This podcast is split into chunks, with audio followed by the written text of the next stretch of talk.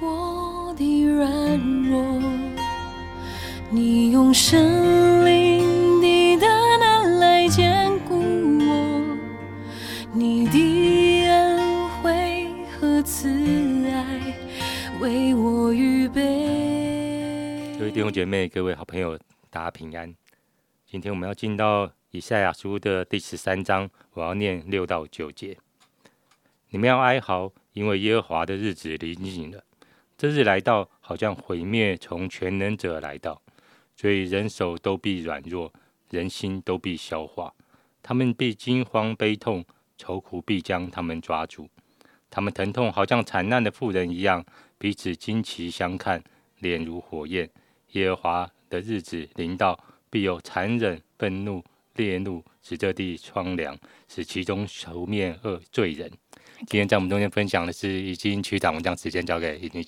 谢谢韶哥，韶哥刚才帮我们读的是神透过先知以赛亚要给巴比伦他们结局的预言。好，那我们先来回顾一下整卷以赛亚书，稍微再把它的结构整顿一下。就是以赛亚书全卷有六十六章，这六十六章分成两个部分，一到三十九章是第一部分，四十。啊，四十章到六十六章是第二部分。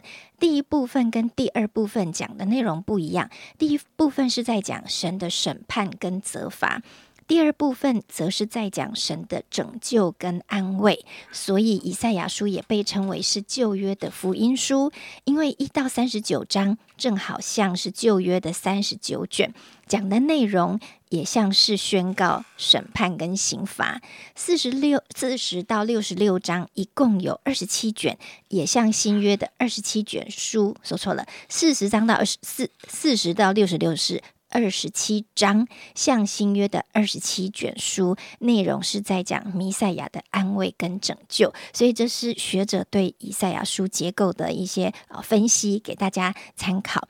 而今天我们要读的，从十三章开始，是整卷以赛亚书又进入另一个大段。怎么说呢？十三章到二十二十三章是先知在预言神对以色列和他周围列国的审判。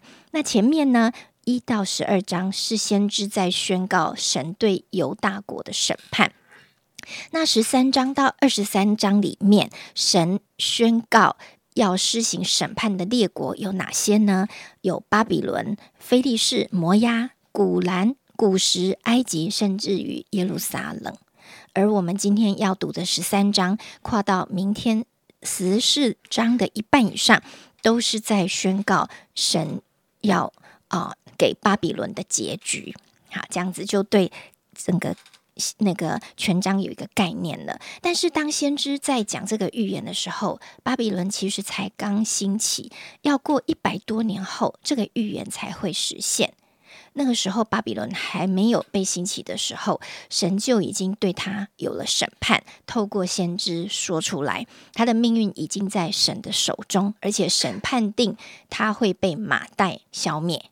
神就感动以赛亚，让他看到这一切，并且宣告出来。那因为今天的经文都在提神对巴比伦的审判，所以我们就借这个机会来了解一点巴比伦的历史。巴比伦历史起源的非常早，是公认的四大文明古国之一。整卷书提到巴比伦有两百八十二次，所以是非常多的。从创世纪就有了，怎么说呢？创世纪记载的巴别塔事件，我们都不陌生。在十一章，创世纪十一章说，那时天下人的口音语言都是一样。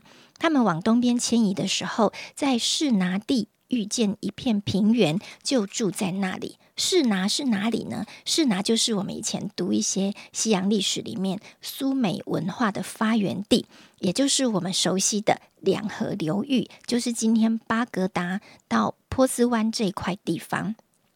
大约在西元前三千五百年，这里的文明已经发展到了一个巅峰啊！我们读过的历史说，像楔形文字、历法、数学、水利、炼金术、珠宝工程。建筑等等都已经都已经是技术非常的高超。大家一定也听过《汉谟拉比法典》，《汉谟拉比法典》是历史上第一部赫赫有名的成文民法典。它的作者呢，就是巴比伦王国的第六任国王，叫做汉谟拉比颁布的。大约是跟亚伯拉罕同一个时代的人哦。当我在查这些资料的时候，我就哦，真的好了不起哦！上帝实在是在历史上掌权，而且巴比伦的历史开始的这么早，而最后启示录也讲到巴比伦的结局，因为它有一个象征的意义。而巴别塔就是当时在士拿平原上的人说：“来吧，我们要建造一座城和一座塔。”塔顶通天，为要传扬我们的名，免得我们分散在全地上。所建的城跟所盖的塔，建的城就是巴比伦城，盖的塔就是巴比伦塔。巴别塔就是巴比伦的前身。虽然这个城因为神的介入，神变乱了世上人的口音，所以这个盖通天塔的工程没有完成。但是早在巴比伦王尼布贾尼撒。大家对尼布贾尼撒王也不不陌生喽，他就是在但以理书提到的这个王。在尼布贾尼撒王之前的许多巴比伦王就想要整修这个巴别塔。但是反复都被周围的征服者摧毁，一直到尼布贾尼撒王和他的父亲，他们这一对父子才把这个塔重建完成。而且在塔上最上面的高台盖了神庙，这个神庙的顶端只有国王可以上去，象征的意义就是国王就像神一样，显现荣耀和威荣，而且永垂不朽。大家记得啊，但以理书说到尼布贾尼撒王有多骄傲吗？他有一座自己建造的啊，将近九十英尺的金像，而且命令每一个人都要向这个金像下拜。后来就是因为但以理的三个朋友不愿意敬拜金像，而选择忠于上帝，所以就被丢到烈火的窑里。这个我们也这个我们也有印象。所以，巴比伦不只是一个曾经在世界上很强盛、版图很广大的强国而已。圣经中的巴比伦其实是有意义的，代表拒绝真神，而且是邪恶、骄傲、崇拜异象神灵跟物质的。国家，而古代留下两本描写巴比伦的书，甚至于还研究说，每一种异教都渊源于巴比伦的宗教，它是一个腐败贪婪而且不敬虔的代表。而巴比伦的希腊文翻译就是“神之门”，就是偶像之门啊，就是一种崇尚啊人至高的一种威权，要取代神。在西元前七世纪，马代就联合巴比伦围困许。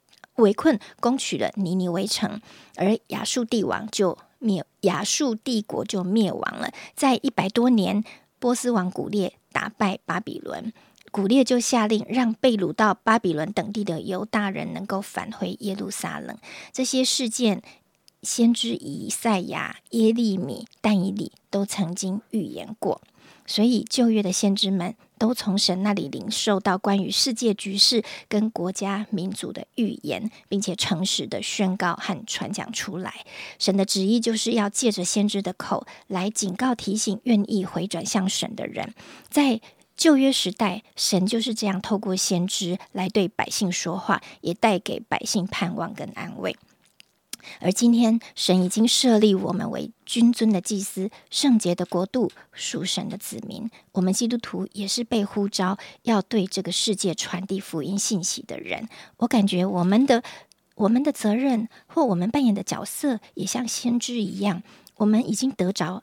赦罪的救恩，知道羔羊耶稣将来会在审判世界。如果从这个真理来出发，我们就能很勇敢的来向卫信的亲友宣告，向先知宣告一个拯救的信息一样，让卫信的人知道，这个拯救就是为他们而预备的。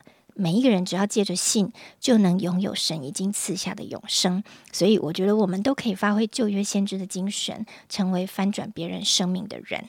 另外，旧约先知啊，旧约里面神借着先知所说的话，也提醒我神对战争的看法。我们评比世界强国的标准，都是从武力、战略地位、财力、军队数量来看。就像当时的巴比伦、亚述都是世界强国，但是神眼中的强国是谦卑投靠神的国家，是以耶和华为他们神的国家。只有投靠万军之耶和华的国家，才能够坚不可摧。在以赛亚的预言过一百多年之后，巴比伦取代亚述称霸世界。但即使是称霸世界、骄傲进化的国家，都是神手中调遣的军队和手中的工具，去执行神的任务。国家的兴衰毁灭，也都在神的手中。再高傲不可一世的君王，面对神愤怒的审判，最后都只能惊慌失措、胆战心惊。就像今天的经文提到巴比伦的结局，神要倾倒愤怒审判的时候，他就兴起任何一个国家成为他手中的军队。所以神是完全掌管历史的。那面对今天我们的局势，国际的局势。台湾的局势，我们基督徒也不必恐惧，因为我们知道神掌权，就更多的为我们的土地守望跟祷告，愿台湾成为一个敬畏神、相信神的地方，能够免去神的审判跟愤怒，领受神的平安、怜悯和和平。谢谢银晶给我们很详细的分享了巴比伦的历史。那鼓励弟兄姐妹，如果你有机会到德国去旅游的话，你们可以到柏林有一个博物馆岛。啊，他们把整个巴比伦的城墙都搬到那里，如果你站在那边会非常的壮观。如果没有机会，你可以去 Google 看看，他们整个城墙都是蓝色的陶釉把它做成的。所以常常在先知书提到他们是穿着蓝衣服的人。嗯，在先知书里面，他常常呃不只是先知，不只是责备以色列人背逆神，其实都会有一段在责备外邦的。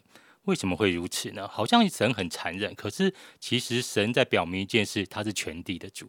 他不只只是以色列人的主，他在全地是掌权的主啊。同样的，当我们面临我们的信仰的时候，你会觉得神只有在教会中你可以与他相遇吗？还是在你的家庭、在你的工作中，其实神也是那个完全掌权的主？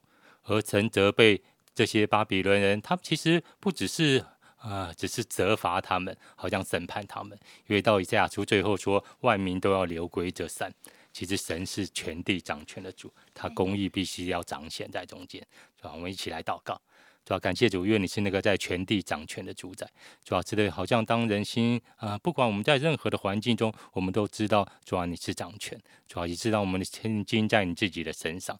作为求你来保守我们，在好像有时候我们觉得我们现在的世代也蛮像巴比伦的，在许多的好像攻击、许多对信仰的排挤的攻坚。可是我们却真的知道，主啊你的光要被显出来。并且你呼召我们，要使万民能够流向你，主要感谢你，将祷告奉主耶稣基督的名。